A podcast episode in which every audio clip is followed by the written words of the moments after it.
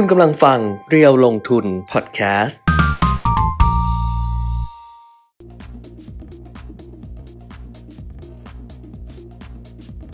สวัสดีค่ะ สวัสดีครับ อัปเดตเทรนด์ลงทุนนะคะ วันนี้วันพุธกลางสัปดาห์ วันพุธสีเขียว แต่เออทุกอย่างเป็นสีชมพูหมดเลย เพราะว่า 14 กุมภาพันธ์ยกเว้นหุ้นไทยเป็นสีแดง ก็วาเลนไทน์ ไงอ๋อเหรอไม่ใช่ยกเว้นหุ้นไทย ตลาดหุ้นทั่วโลกเลย ตลาดหุ้นทั่วโลกเลยแดงเถือกกันหมดเลยเออวันนี้ แต่คุณเออควรจะทักทายเริ่มต้นด้วยการทักทายเรื่องวันวาเลนไทน์ก่อนใช่นี่ดูในไลฟ์ของเจมส์นะครับเรียวลงทุนนี่เขามีหัวใจด้วยนะเอ้าจงหัวใจ ก็วันตรุษจีนก็มีนั่นโลโก้ตรุษจีนที่ ตุ๊เจดมส์จีนมีโลโก้ด้วยเหรอตุ๊ดจีนมีโลโก้เอด้วยอเหรโลอโก้ตรุษจีเอนอโลโก้ตุ๊ดจีนนี้โลโก้วันถ่ายอ้าวเราเจอกันวันนี้ 14 กุมภาพันธ์วันแห่งความรักนะคะ ก็ส่งความรักให้กับทุกท่านกันละกัน แล้วก็รบอะอืมเสียงดังด้วยเปิดเสียงได้ไงเนี่ยรบกวนส่งกลับมาด้วยกันละกันนะคะครับพี่ก้อยส่งมาละท่านแรกสวัสดีค่ะ พร้อมกุหลาบ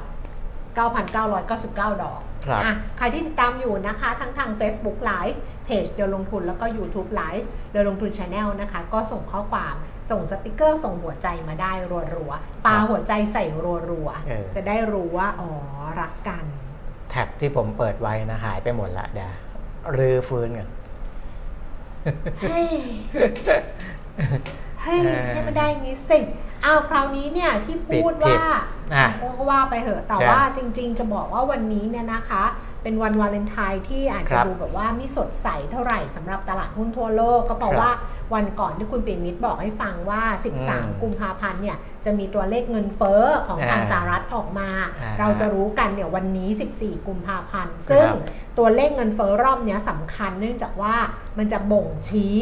ถึงเรื่องของการเอ่อ พิจารณาปรับลดดอกเบี้ย ลดดอกเบี้ยของธนาคารกลางสหรัฐครับปรากฏว่าเมื่อคืนนี้ออกมาแล้วเนี่ยอืมเงินเฟ้อสูงกว่าที่คาดตลาไว้ดคาดอืมใช่สูงกว่าที่คาดไว้เขาก็เลยบอกว่า พอเงินเฟ้อสูงกว่าที่คาดไว้เนี่ยดับฝันเลยว่าอืมเฟดเนี่ยจะลดดอกเบี้ยในเร็วๆนี้ คืออ่ามีมีนาคมการประชุมรอบมีนาคมเนี่ยไม่ไม่ลดแน่ครับๆอยู่แล้วแต่คราวนี้เนี่ยความน่าจะเป็นในเดือนพฤษภาคมที่บอกว่าอ่าอาจจะมีการลดดอกเบี้ย เริ่มลดดอกเบี้ยนะครับแล้วถ้าเงินเฟ้อออกมาสูงกว่าที่คาดแบบนี้ สูงกว่าที่ตลาดคาดแบบนี้ เอ๊ะ มันจะยังไงอ่าความน่าจะเป็นมันจะยังไง มันก็เลยกดดันให้ตลาดหุ้น ทั่วโลกเลยค่ะ มันเริ่มจากที่นิวยอร์กก่อนเนี่ยครับปรับตัวลดลงแล้วก็ในเอเชียเช้าวันนี้ก็ปรับตัวลดลงไปด้วยรวมถึงตลาดหุ้นบ้านเราด้วยค่ะอืมเป็นไงทำงานเก่งไหม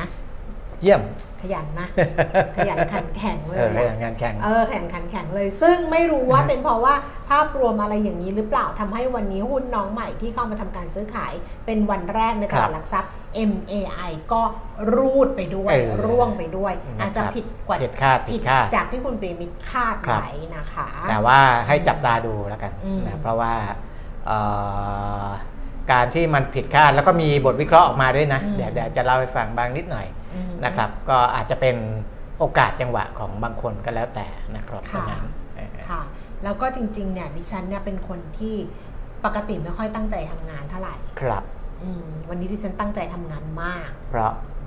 ก็ตั้งใจอะคนเรามันตั้งใจมันไม่มีมันไม่มีเหตุผลหรอกเออไอ้วันที่ไม่ตั้งใจมันก็ไม่มีเหตุผลอ่าฮะไอ้วันที่ตั้งใจก็ไม่มีเหตุผลครับเอออย่าถามว่าเพราะอะไรขี้เกียจก็ไม่มีเหตุผลขี้เกียจคือขี้เกียจขยันก็คือขยันอะไรอย่างเงี้ยเออเออเออวันนี้ไม่มีเหตุผลครับเพราะฉะนั้นเนี่ยดู active มากแล้วก็ไม่เกี่ยวกับวันแห่งความรงความรักอะไรทั้งนั้นอยู่ๆมันก็เออฮะมันก็ตั้งใจทำงานขึ้นมาเองครับซึ่งเป็นเรื่องที่น่ายินดีของตัวเองครับ แล้วก็เป็นเรื่องที่น่ายินดีของทุกคนด้วย เพราะว่าถ้าเกิดเราตั้งใจทำงานเราก็จะส่งเรื่องราวดีๆ ให้กับทุกคน ไปดูตลาดหุ้นกันเลยค่ะสำหรับตลาดหุ้นต่างประเทศเมื่อคืนที่ผ่านมานะคะดัชนีอุตสาหกรรมดาวโจนส์เนี่ยปรับตัวลดลงไป 1.35%ค่ะ524.63 จุดนะคะ ไปปิดที่ 38,272 จุดค่ะ แล้วก็ NASDAQ ลงไป 1.8% 286 จุด S&P 500 ลงไป 1.3% 68 จุดค่ะ ส่วนตลาดหุ้นยุโรป ซึ่งเขาปิดทำการก่อนตลาดหุ้นสหรัฐใช่นะแต่ว่าเขาก็ปรับตัวลดลงกันทั่วหน้าเลยครับฟุตซี่ร้อยเมื่อคืนนี้ลงไป 0.8 0.8%ค่ะ 61 จุดนะคะ แล้วก็ CAC 40 ตลาดหุ้นปารีสฝรั่งเศสก็ลงไป 0.8% 64 จุด ส่วน DAX แฟรงก์เฟิร์ตเยอรมนีลงเยอะหน่อย 0.9%นะคะ เกือบเกือบ1%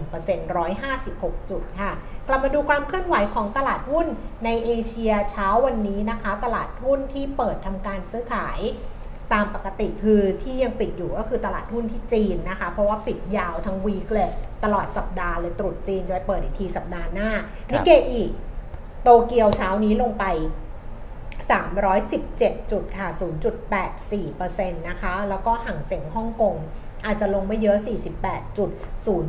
0.3%ค่ะ ก็กลับมาดูความเคลื่อนไหวของตลาดหุ้นบ้านเราในเช้าวันนี้บ้าง เปิดมาที่ดัชนีราคาหุ้น 1,382 จุด แล้วก็ลงไปต่ำสุด 1,379 จุดนะคะ สูงสุด 1,384 จุด ตอนนี้ 10นาฬิกา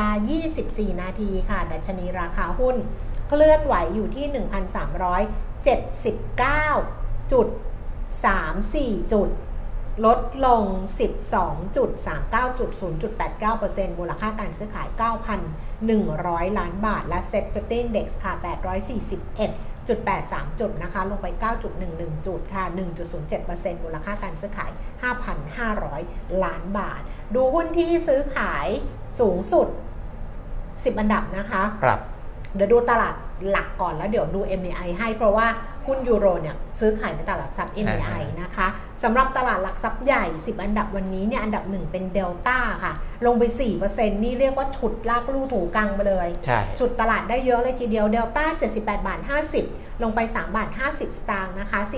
4.27% KCE 41 บาท 75 ลดลง 3 บาท 25 สตางค์7%ค่ะก็เป็นหุ้นในกลุ่มชิ้นส่วนอิเล็กทรอนิกส์เหมือนกันนะคะครับ AOT 63 บาท 25 เท่าเดิม Advance 213 บาท ลงไป 1 บาทค่ะ SCB 103 บาท เพิ่มขึ้น 1 บาท JMT 24 บาท 70 ลดลง 20 สตางค์ ปตท 35 บาทเท่าเดิมนะคะ แล้วก็สอพอ152 บาท 50 ลงไป 2 บาท แบงก์กรุงไทย 15 บาท 90 ลงไป 10 สตางค์ CP Extra 28 บาท 50 ลดลง 75 สตางค์ค่ะ ส่วนหุ้น Euro Creation ซึ่งวันนี้เข้ามาทำการซื้อขายในตลาดหลักทรัพย์ MAI เป็นวันแรก มูลค่าการซื้อขายตอนนี้ประมาณ 250 ล้านบาท ราคาหุ้นอยู่ที่ 9 บาท 20 ลงไป 1 บาท 40 สตางค์ ลดลงต่ำกว่าราคา IPO เนี่ย 13%ค่ะ ครับ ก็อ่าในถ้ารวมทั้ง 2 ตลาดเซตกับ MAI เนี่ยค่ะยูโรเนี่ยซื้อขายมากเป็นประมาณอันดับที่8นะอืมก็ก็ไม่ถือว่าเยอะไม่ค่ะถือว่าเยอะ เพราะว่าแต่จริงๆวันนี้ดูเหมือนยังเทรดกันไม่ค่อยเยอะนะขนาดเราเข้า200มากว่าล้าน หมายถึงว่าไม่ภาพทั้งมูลทั้ค่างภาพรวมกทั้งหมดซื้อะขายเอรวมอ9,600 ล้านอะเหรอ9,600ก็ ครึ่งชั่วโมงไม่รู้เออวันเลนไทายกันอยู่เหรอ ไม่ใช่ไม่เกี่ยวเออเออไม่เกี่ยวหรอกก็ประมาณนี้แหละเออประมาณนี้เออประมาณนี้นะครับหละแต่ว่ายูโรเนี่ยจะได้ค่อนข้างถ้าเป็นหุ้นน้องใหม่เนี่ยจะอืมเนื่องจากว่าเขาเป็นหุ้นที่ไม่ใหญ่ด้วยอืมนะครับในตลาด MAI ก็เลยเอ่ออาจจะเทรดไม่ได้เยอะมากนะครับเอ่อแต่ก็ไป 25 ล้านหุ้นอืมนะ25 ล้านหุ้นกับหุ้นที่ขายเนี่ย78 ล้านหุ้นนะก็เอ่อ ยังยังนิดเดียวนะนิดเดียวอะส่วนของคุณแก้มยังไม่จบยังไม่จบ เพราะว่ายังต้องมีเรื่องของอัตราแลกเปลี่ยนที่ก็เกี่ยวข้องกับเรื่องของเออเงินเฟ้อสหรัฐด้วยเหมือนกันใช่มาทำนะงานครัแล้บวใช่ไหมมาแล้วยัง ฮัลโหลมาแล้วมาแล้วมาแล้วมาแล้วนะ ฮัลโหล ฮัลโหล ฮัลโหล สวัสดีค่ะ ฮัลโหลเทส เทส สวัสดีค่ะ อัตราแลกเปลี่ยนดอลลาร์บาทวันนี้ทะลุ 36 บาทไปเลยค่ะ 36 บาท 8 สตางค์นะคะ แข่งข้าวสุดเนี่ยก็ ก็ 36 อะ คือวันนี้ 36 ไปแล้วอะ แข่งข้าวสุดเนี่ยครับ36 บาท 4 สตางค์ อ่อนข้าวสุด 36 บาท 13 สตางค์ค่ะครับแล้วก็ราคาทองคำเช้านี้ รับซื้อคืน 34,000 บาท 34,000 บาท ขายออก 34,100 บาทค่ะ ส่วนราคา Gold Spot นะคะ ต่ำกว่า 2,000 เหรียญครับลงมาอยู่ที่ 1,992 เหรียญต่อออนซ์ค่ะ แต่ว่าบาทมันอ่อนลงมาด้วย คือมันเชื่อมโยงกันหมดนะอืมเชื่อมโยงกันหมด เพราะว่าเงินเฟ้อออกมาสูงกว่าคาด อ่พอเงินเฟ้อออกมาสูงกว่าคาด bond yield นี่พุ่งกระฉูดเลยใช่ bond yield นะครับแบบว่าทะลุทะลวงเลยพุ่งกระฉูดเลยพอบอลยูพุ่งกระฉูดเลยเนี่ยอ่ามันก็ไปมีผลกับค่าเงินดอลลาร์สหรัฐแข็งค่าขึ้นเออมาแบบอ่าที่มีนัยสำคัญสกุลนะครับอื่นก็ก็เลยทำอ่อนให้ค่าสกุลอื่นอ่อนค่าลงไปอืมพอค่าเงินมันมันมีการเปลี่ยนแปลงค่อนข้างเยอะ มันก็ไปมีผลกับราคาทองคำทั้งในตลาดโลกนะครับเพราะว่าราคาทองคำในตลาดโลกเนี่ย ผูกกับดอลลาร์ส่วนราคาทองคำในประเทศก็ผูกกับอัตราแลกเปลี่ยนของค่าเงินใช่นะมันก็จะเชื่อมโยงก็กันเลยไปไปหมดด้วยกันนะครับนะคะแต่ว่าครับราคาย่อลงมาเล็กน้อย แต่อืมคราวนี้เนี่ยเพิ่งจะเมื่อวานเลยค่ะ มีดัชนีความเชื่อมั่นครับราคาทองคำประจำเดือนกุมภาพันธ์ที่อ่าเขาเปิดเผยไปดูซะหน่อยก็แล้วกันนะคะ ดัชนีความเชื่อมั่นเดือนกุมภาพันธ์เนี่ยเอ่อเพิ่มขึ้นเมื่อเทียบกับมกราคมนะคะ จากระดับ 66.90 ไปอยู่ที่ 67.27 หรือเพิ่มขึ้นประมาณ 0.55%ค่ะ โดยเอ่อสมาชิกที่เขาอยู่ใน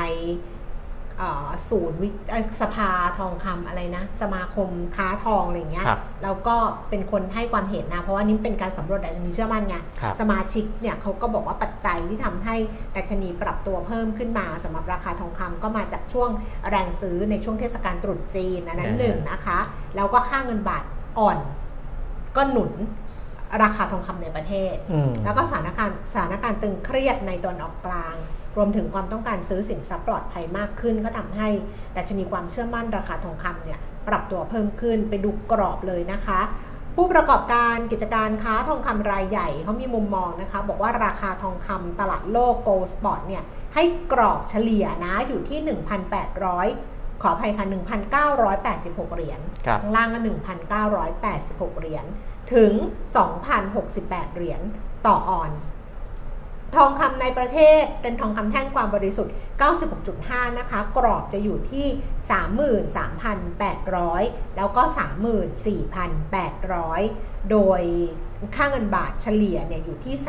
34 บาท 98 ถึง 36 บาท 20 สตางค์ซึ่งตอนนี้มาทางซีกอ่อนค่านะคะ มันก็จะมีค่ากลาง พอออกมาอย่างนี้ค่ากลาง ค่ากลางคืออะไร ราคา Gold Spot เนี่ยค่ากลางจะอยู่ที่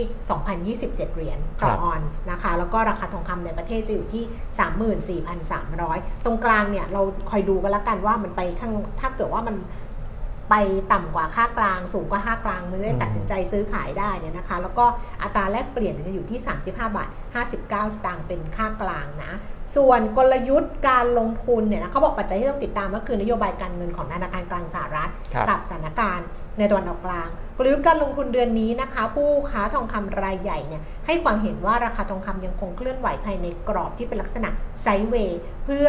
รอดูความชัดเจนของทิศทางโดยเฉพาะนโยบายการเงิน ของธนาคารกลางสหรัฐเนื่องจากอัตราดอกเบี้ย มีความไม่แน่นอนก็จะส่งผลให้ราคาทองคำในตลาดโลกเนี่ยผันผวนอืมตามไปด้วย เพราะฉะนั้นก็ให้จับตาคือสำคัญที่สุดก็คือการประชุมของ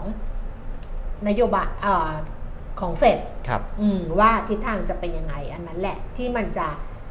ส่งผลกระทบทั้งตลาดหุ้นอัตราแลกเปลี่ยนราคาทองคครับำ ส่วนราคาน้ำมันนะคะ วันนี้เริ่มย่อมาแล้ว แต่ก็เป็นการย่อจากระดับที่ยังอยู่สูงแล้วค่ะอืมเพราะว่าเบรนท์เนี่ย 82 เหรียญ 65 เซนต์ลงมา 12 เซนต์เวสเท็กซัส 77 เหรียญ 80 เซนต์ลดลง 5 เซนต์ดูไบเป็นราคาเมื่อวาน 80 เหรียญ 59 เซนต์นะคะ ลดลงมา 7 เซนต์ค่ะ ครับอืมดิฉันพูดเยอะมากเลยอะครบถ้วนไหมค รบแล้วต้องหยุดแล้วต้องหยุดอะพูดไปเลยนะไล่เรียงไปเลยนะครับเออที่ว่าเงินเฟ้อสูงกว่าคาดเนี่ยถ้าจำได้วันก่อนที่มีการคาดการณ์ออกมา ก่อนการประชุม 1 วันเนี่ยอืมนะครับถ้าเทียบเดือนต่อเดือนเนี่ยในตลาดคาดว่าเงินเฟ้อหรือว่าดัชนี CPI เนี่ยน่าจะเพิ่มขึ้น 0.2%ค่ะนะออกมาจริงเนี่ย 0.3อืมแต่ตัวเนี้ยไม่เท่าไหร่นะครับ เดือนต่อเดือนเนี่ยออกมา 0.3% แต่ว่าตัว year on year เนี่ยที่คาดกันไว้เนี่ย 2.9%เองอ่าแล้วตัวเลขออกมาจริงออกมา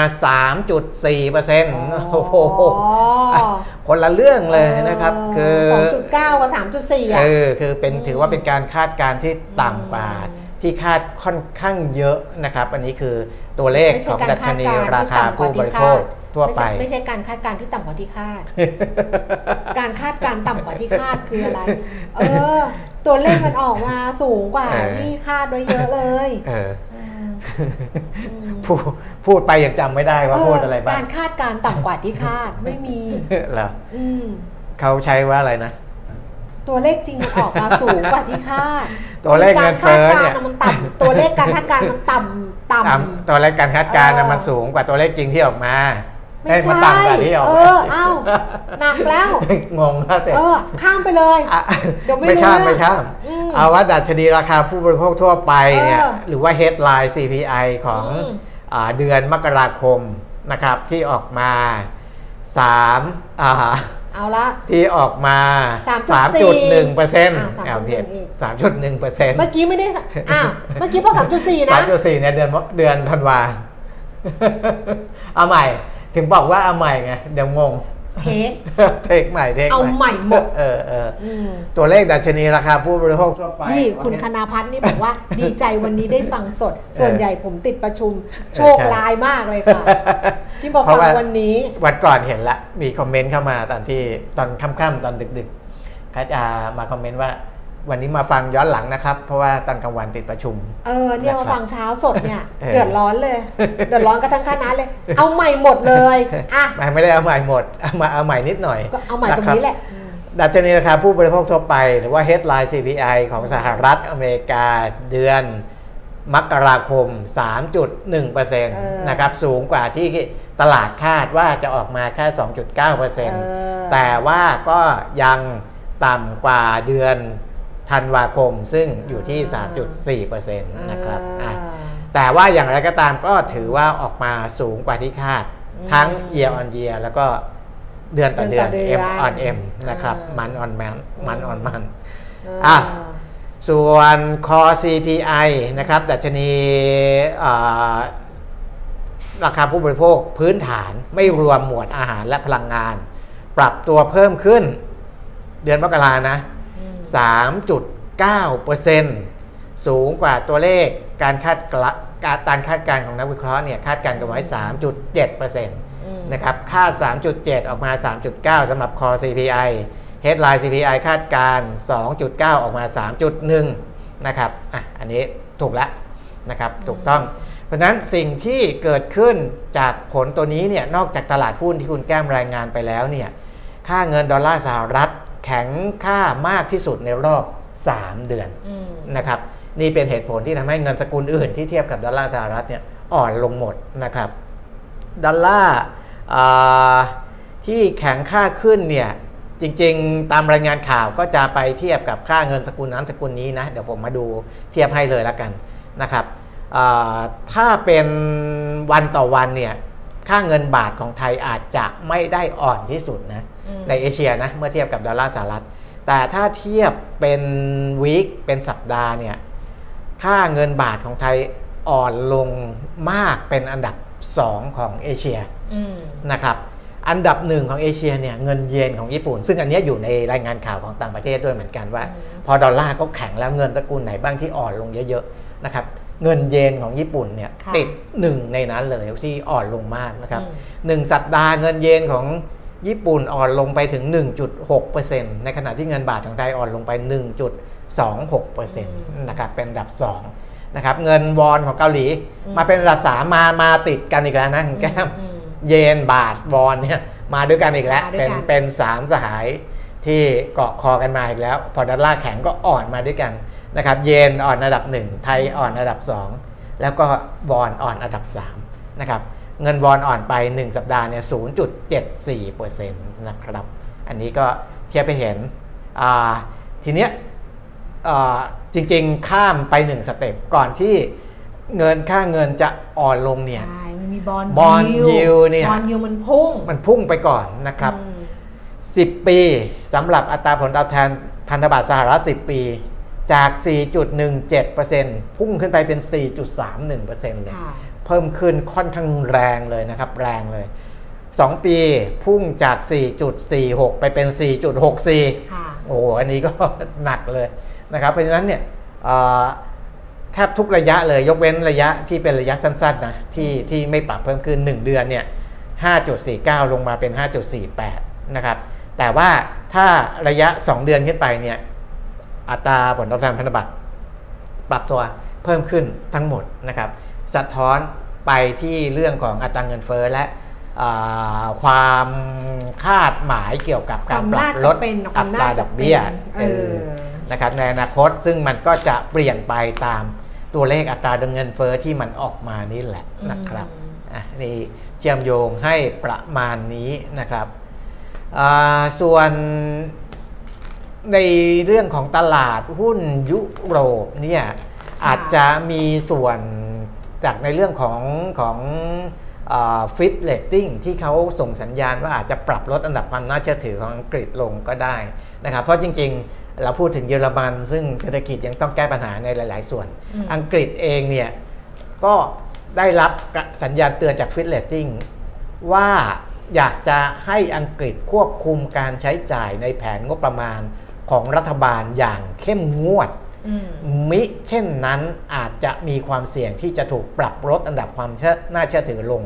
นะครับ อันนี้ก็อ่าเป็นอีกเรื่องหนึ่งนั่นแสดงว่าทาง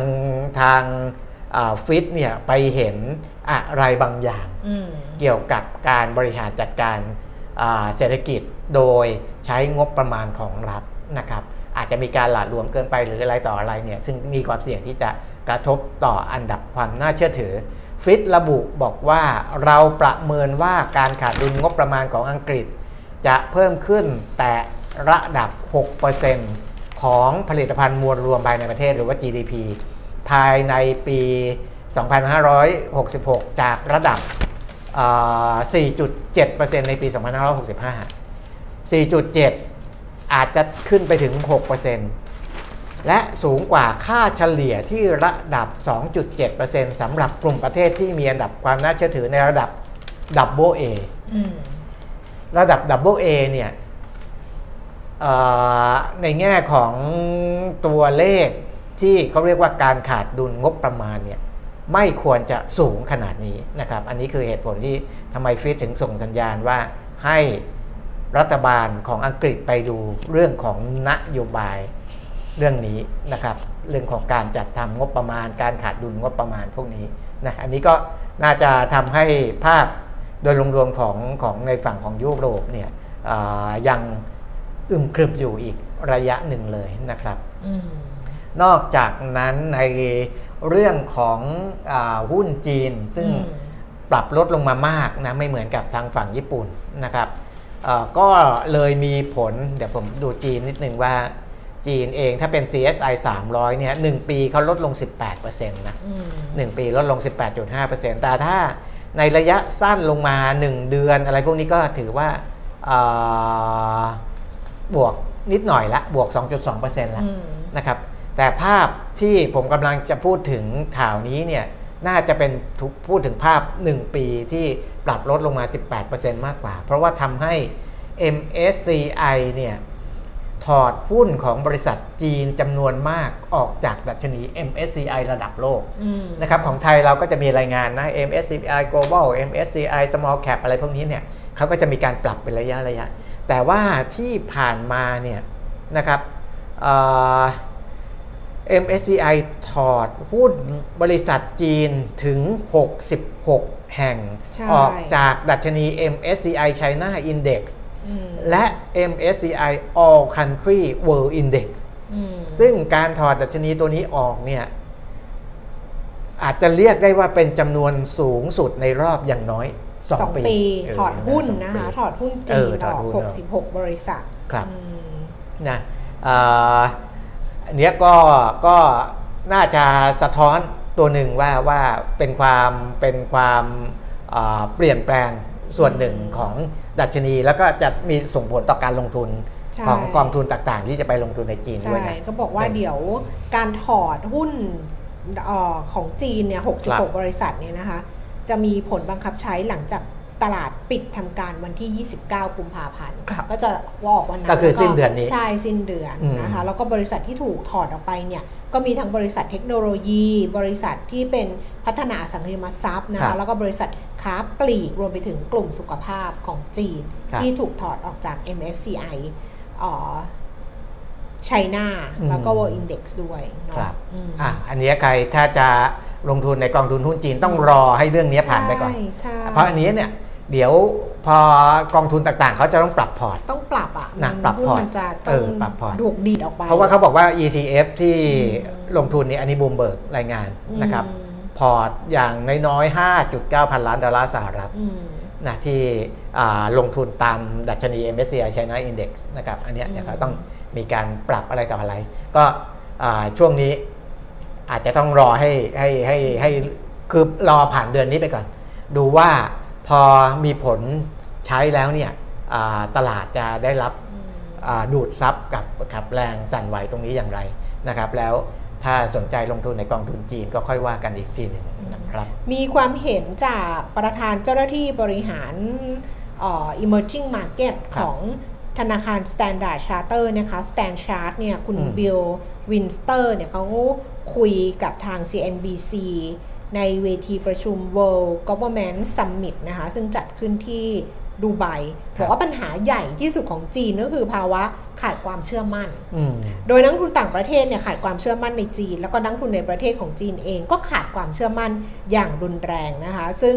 คุณบิลเนี่ยเขาบอกว่าเชื่อว่าจีนจะสามารถก้าวข้ามผ่าน การเปลี่ยนแปลงครั้งใหญ่นี้ไปได้ ตัวเขาเชื่อแบบนั้นนะครับจากระบบเศรษฐกิจเดิมไปเป็นระบบเศรษฐกิจแบบใหม่ พร้อมกับคาดหวังว่า จะได้มีโอกาสเห็นเศรษฐกิจใหม่ของจีน ที่มีความเฟื่องฟู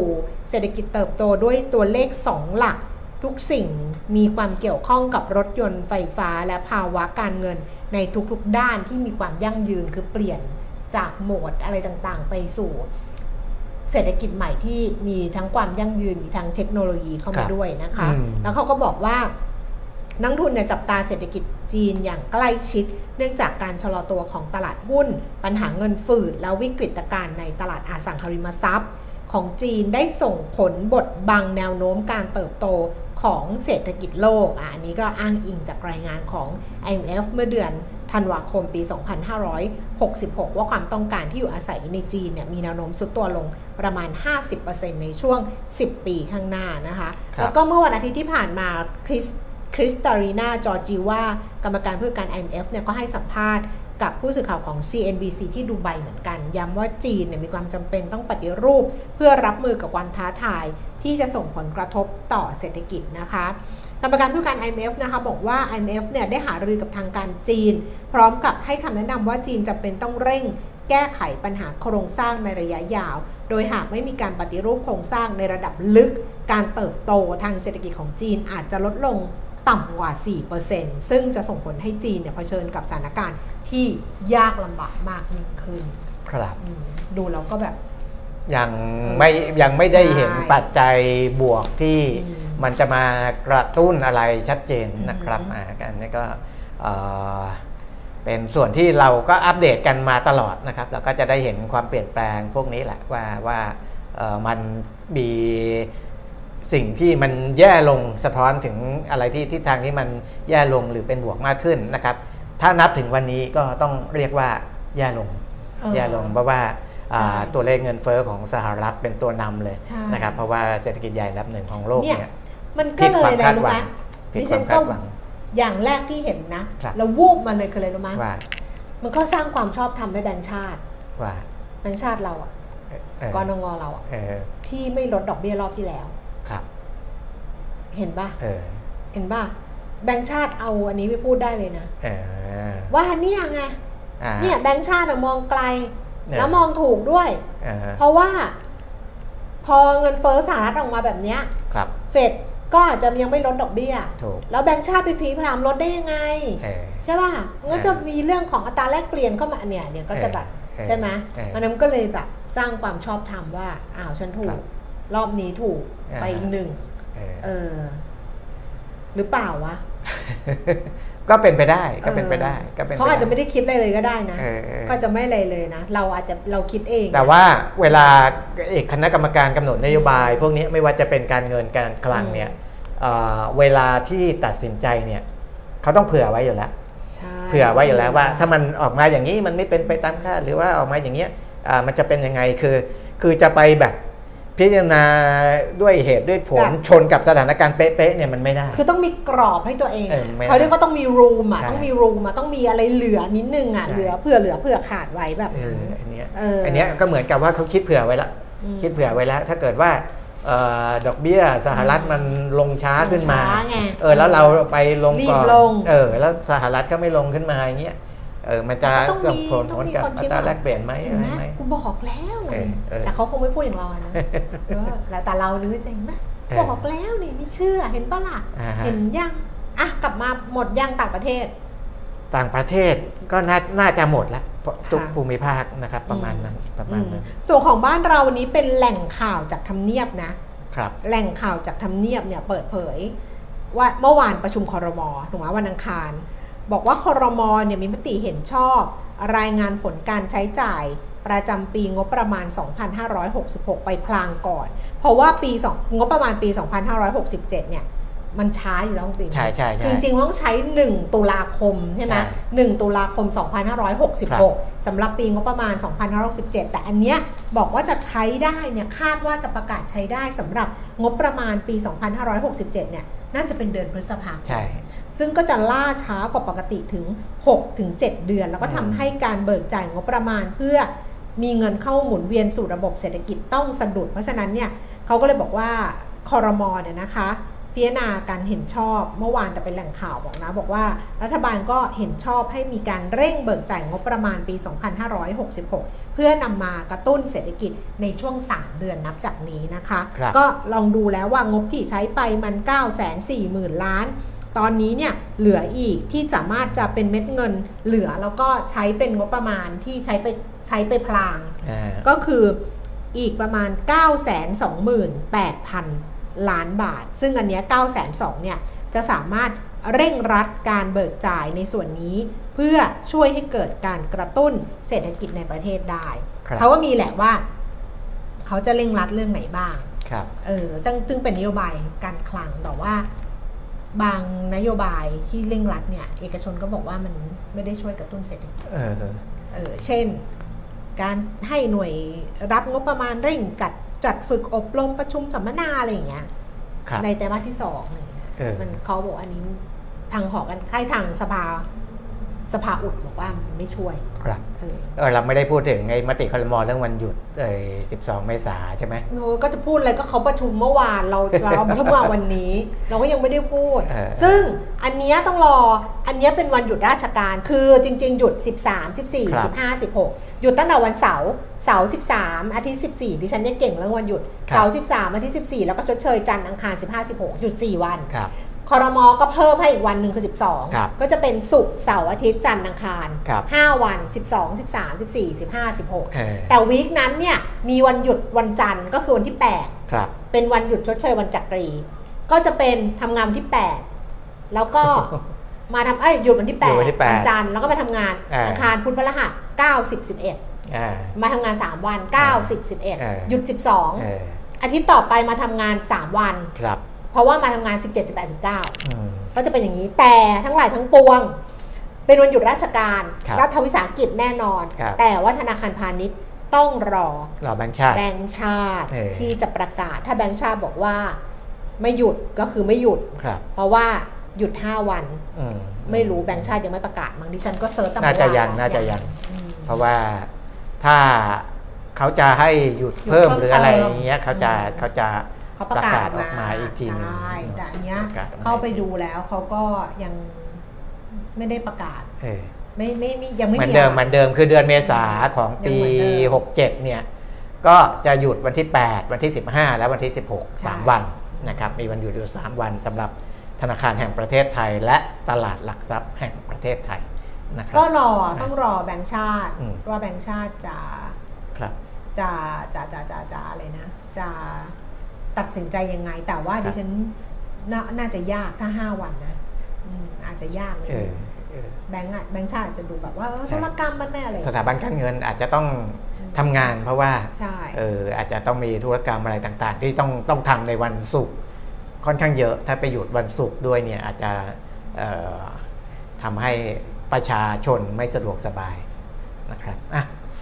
ประมาณนี้ แต่ว่าการหยุด ของแบงก์เดี๋ยวนี้ก็จะไม่เหมือน คือมันจะมีแบงก์ stand alone ใช่ไหมแบงก์ stand alone เขาก็แบ่งกับแบงก์ในใช่ห้างใช่กับที่อยู่ในเอห้างอซึ่งแบงก์ stand alone อะก็คือจะหยุดตามประกาศแบงก์ชาติใช่อยู่แล้ว แต่ว่า